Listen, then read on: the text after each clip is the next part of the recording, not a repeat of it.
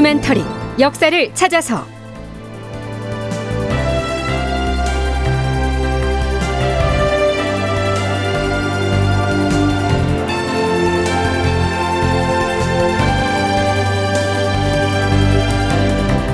제 1114편. 조명연합군의 첫 접전 심하 전투. 극본 이상락 연출 황영선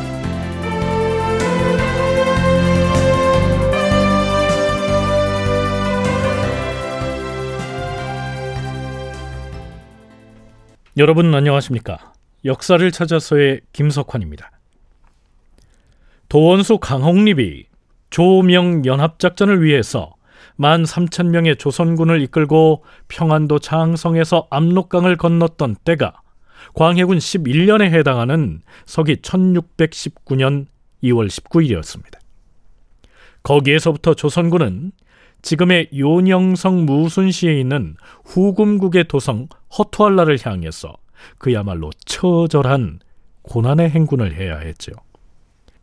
도원수 강홍립의 종사관이었던 이민환이 자신의 진중 일기인 책중 일록에 기록해 놓은 당시의 상황은 이러했습니다. 압록강을 건너온 지 8일이 지난 2월 27일 동로군의 제독 유정이 지휘하는 명나라군이 먼저 평정산에 도착하여 수경을 했다.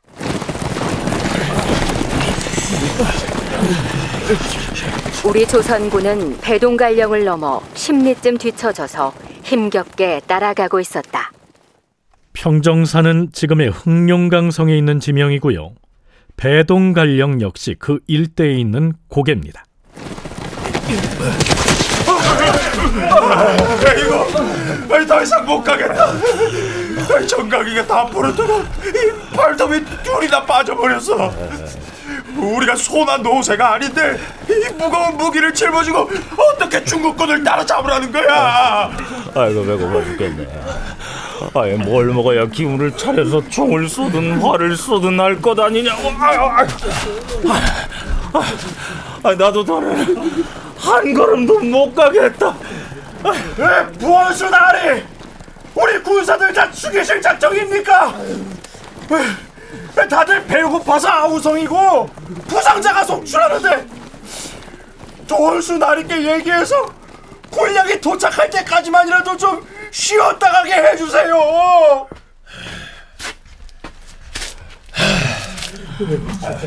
알겠다.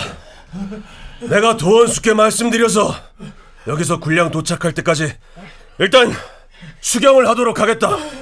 자, 모두 군막을 설치하라.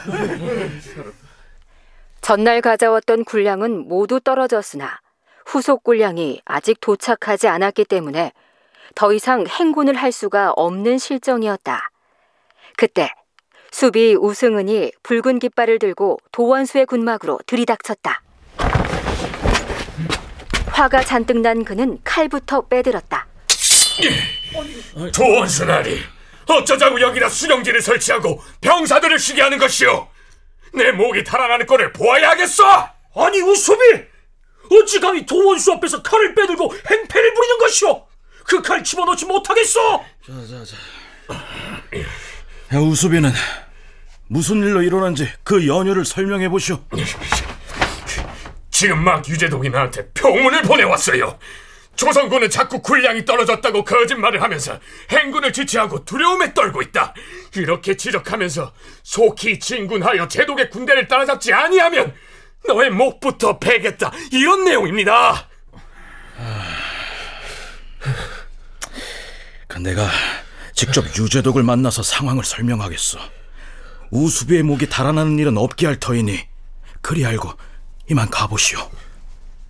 당시 조선군의 처지와 조선군 총지휘관인 도원수 강홍립의 위상이 이랬던 것입니다. 자, 그러면 강홍립의 군막에 나타나서 이렇게 칼을 빼들고 행군을 강행하도록 행패를 부린 우수비라고 하는 사람은 누구일까요? 이 사람의 이름은 우승은인데요. 수비는 명나라군 중간 간부의 계급이라고 보면 됩니다. 그러니까 동로군을 지휘하는 제독 유정이 자기의 부하인 우승은을 조선군 진영에 파견을 해서 자신의 명령을 전달하고 조선군을 감시하게 했던 것이죠. 그러던 중에 조선군의 행군이 지체된다면서 그를 심하게 질책했던 것이고요. 강홍립의 종사관이었던 이민화는 이 대목에서 다음과 같은 설명을 덧붙이고 있습니다. 유재독은 총지휘자인 경략 양호에게 미움을 받고 있었던지라 혹시라도 군사를 집결하기로 한 약속 시한을 어겨서 처벌을 받게 될까봐 두려워하였다. 그래서 수비 우승은을 시켜 조선군의 행군을 수시로 독촉한 것이다. 만일 집결지에 늦게 도착하더라도 우리 조선군에게 그 죄를 돌려서 자신의 처벌을 모면하려고 했던 것이다. 이런 탓에 조선군 도원수 강홍립은 군량이 도착하지 않았음에도 굶주린 군졸들을 재촉하여 위태롭고 험한 길을 행군해야 했던 것이다.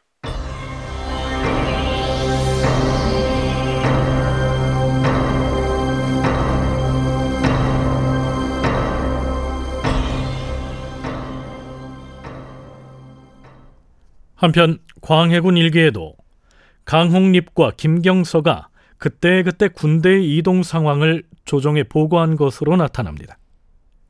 광해 11년 2월 28일에는 기문을 올려서 이렇게 보고를 한 것으로 실록에 나타나죠. 주상전하, 우리 조선군은 어제 배동갈령을 넘어서 제독 유정이 주둔하고 있는 곳으로 뒤쫓아 행군을 하였사옵니다. 신이 유제독에게 보병이 짊어진 짐이 너무 무거워서 말을 탄 군사를 쫓아갈 수는 없다. 이렇게 하소연을 하였사옵니다.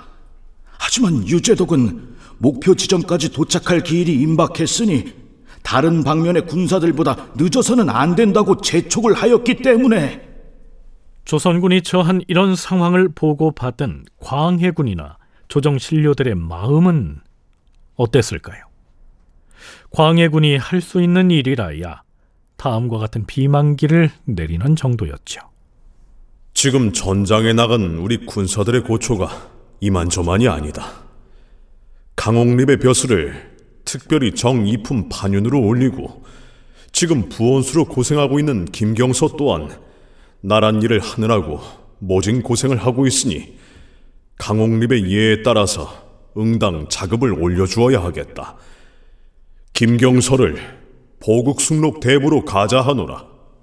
하지만 강홍립과 김경서가 광해군이 올려준 벼슬과 자급의 혜택을 제대로 누리기 위해선 그 전쟁에서 승리를 하고 떳떳하게 개선을 했을 때나 가능할 텐데요.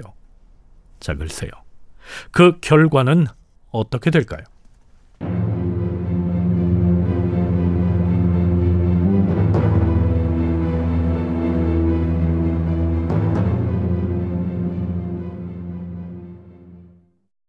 도원수 강홍립과 부원수 김경선은 전쟁 기간 내내다시피 병사들의 군량 문제로 노심초사합니다. 2월 29일에도 강홍립이 동로군의 사령관인 제독 유정을 찾아가서 대인, 지금 우리 조선군 병졸들은 제대로 끼니를 잊지 못하고 있는데 군량은 아직 도착하지 않고 있습니다. 어찌 밥을 먹지 못한 병사들을 전장으로 내몰 수 있겠습니까? 이렇게 하다가는 큰 낭패를 면치 못할 것입니다. 이렇게 호소를 합니다. 그러자 유정도 조선군의 딱한 사정을 헤아리고는 한 발 물러서지요. 목표 지점에 집결해야 할 기한이 이미 정해져 있어서 오래 지체하는 것은 불가하지만 조선군 도원수의 체면을 보아서 잠시 체류할 수 있게 해주겠노라. 그런가 하면 강홍립과 김경선은 동로군의 지휘자인 유정에게 이런 제안을 하기도 합니다.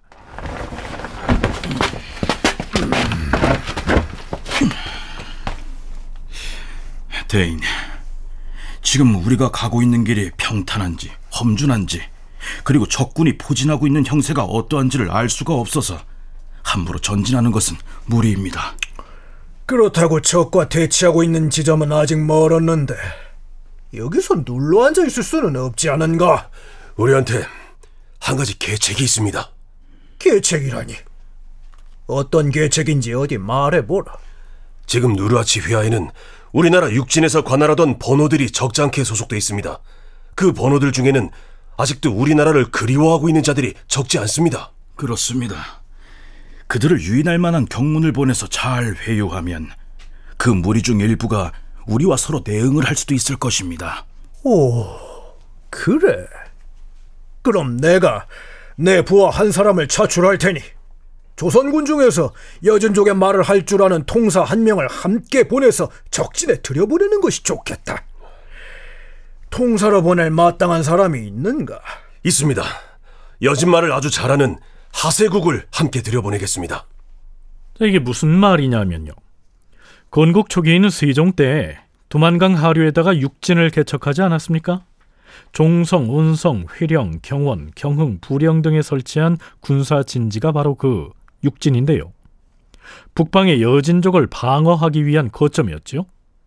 그때 여진족 중에서 조선의 육진 관계자들과 호의적으로 지내면서 따르던 무리들, 즉 이 육진의 번호들이 있었는데 그 부족의 후예들이 지금 누르하체 군대에 편입돼 있으니까 이들을 잘 회유해 보자. 이런 제안을 한 겁니다. 조선군 도원수의 말에 따르면 하세국 그대는 여진 오랑캐의 말에 능통할 뿐 아니라 그들과 꾸준히 교류를 해왔다는데 이 일을 해보겠는가? 위험하지 않겠는가? 제가 오랫동안 여진족과 왕래를 하고 교류를 해왔을 뿐만 아니라 그동안 우리나라와 여진족 사이에 크고 작은 일이 있을 때마다 직접 나서서 해결을 해왔습니다. 이 경문을 가지고 지금 출발하겠습니다. 자, 가자!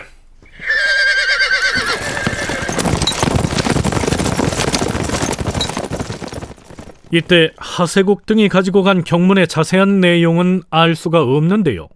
다만 책중일록에서는 우리는 일곱 종류의 대포와 총기를 가지고 있어서 너희들은 감히 감당할 수가 없을 것이다. 그러니 감히 저항하지 말고 항복하라. 이런 내용이라고만 적고 있습니다. 글쎄요. 자, 이 내용이 전부라면 회유라기보다는 겁을 주겠다는 것인데요. 이런 엄포가 통할까요?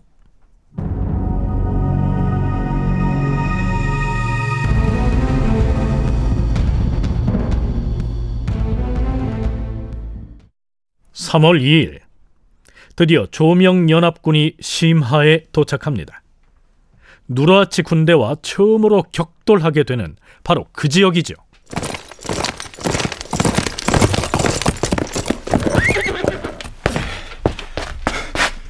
도원수나리, 적의 동향을 살펴보고 왔습니다. 지금 여진 오랑캐 형세가 어떠하더냐? 머지않은 곳에 적의 기병들이 진을 치고 있습니다. 여진의 철기병이면 가벼이 볼 군사가 아닌데 규모는 얼마나 되던가? 500기쯤 많이 잡으면 600기쯤 돼 보였습니다. 아무리 여진 오랑캐의 철기병이 용맹하다 해도 우리 동로군의 군사는 10만 대병이다. 게다가 조선군까지 있지 않은가? 우리 명나라 군사가 먼저 진격하여 여진 오랑캐를 쳐부술 테니 조선군은 형세를 모아서 후속으로 뒤따르라. 자, 적진을 향하여 돌격하라!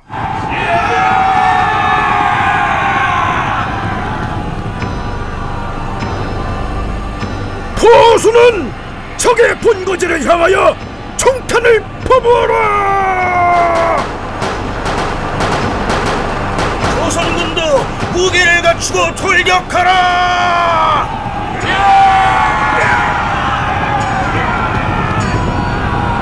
5, 600개의 적벽이 고지에 진을 치고 있었는데 명나라 장수가 먼저 군사를 이끌고 진격하였다.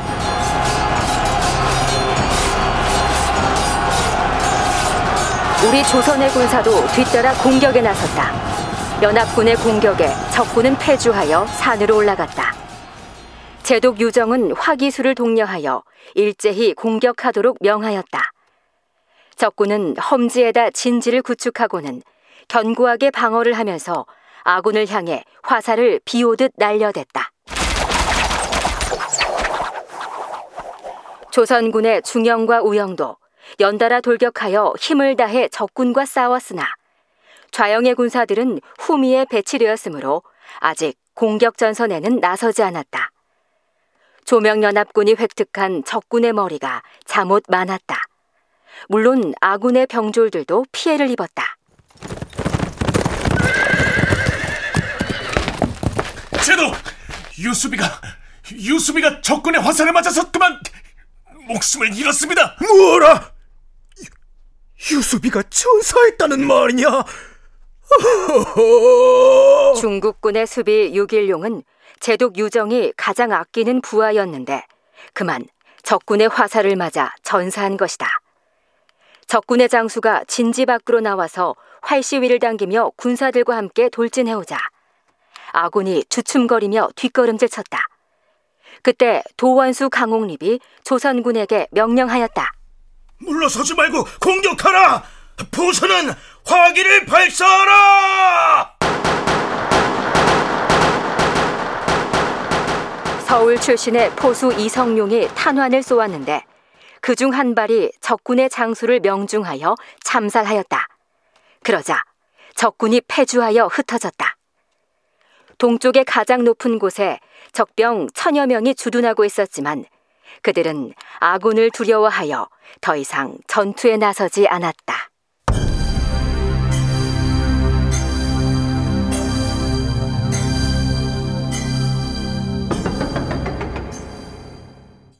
(1619년 3월 2일의 전투 상황이 이상과 같습니다. 여기까지가 조명 연합군이 심화 지역에서 격돌한 첫 전투입니다.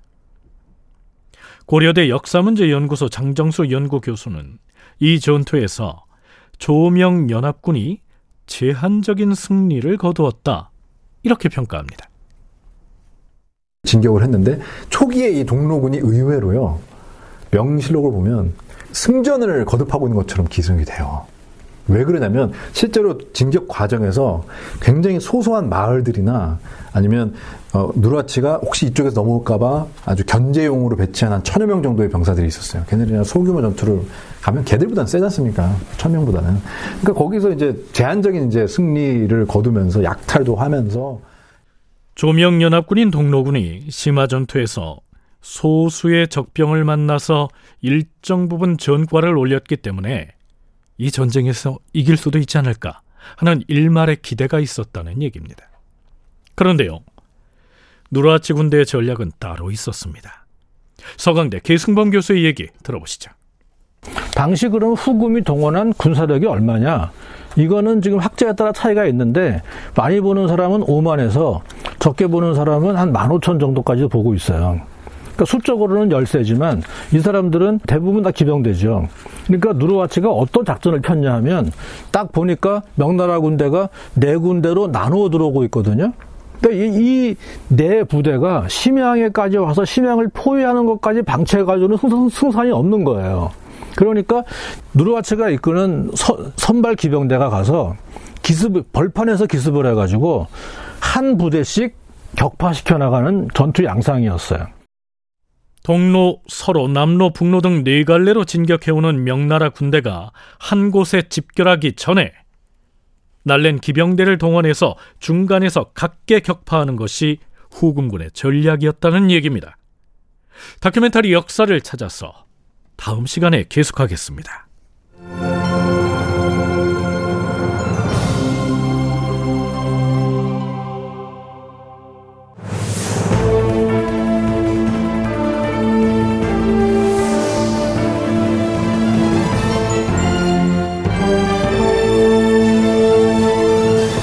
다큐멘터리 역사를 찾아서 제 1114편 조명연합군의 첫 첩전 심화전투 이상락극본 황영선 연출로 보내드렸습니다.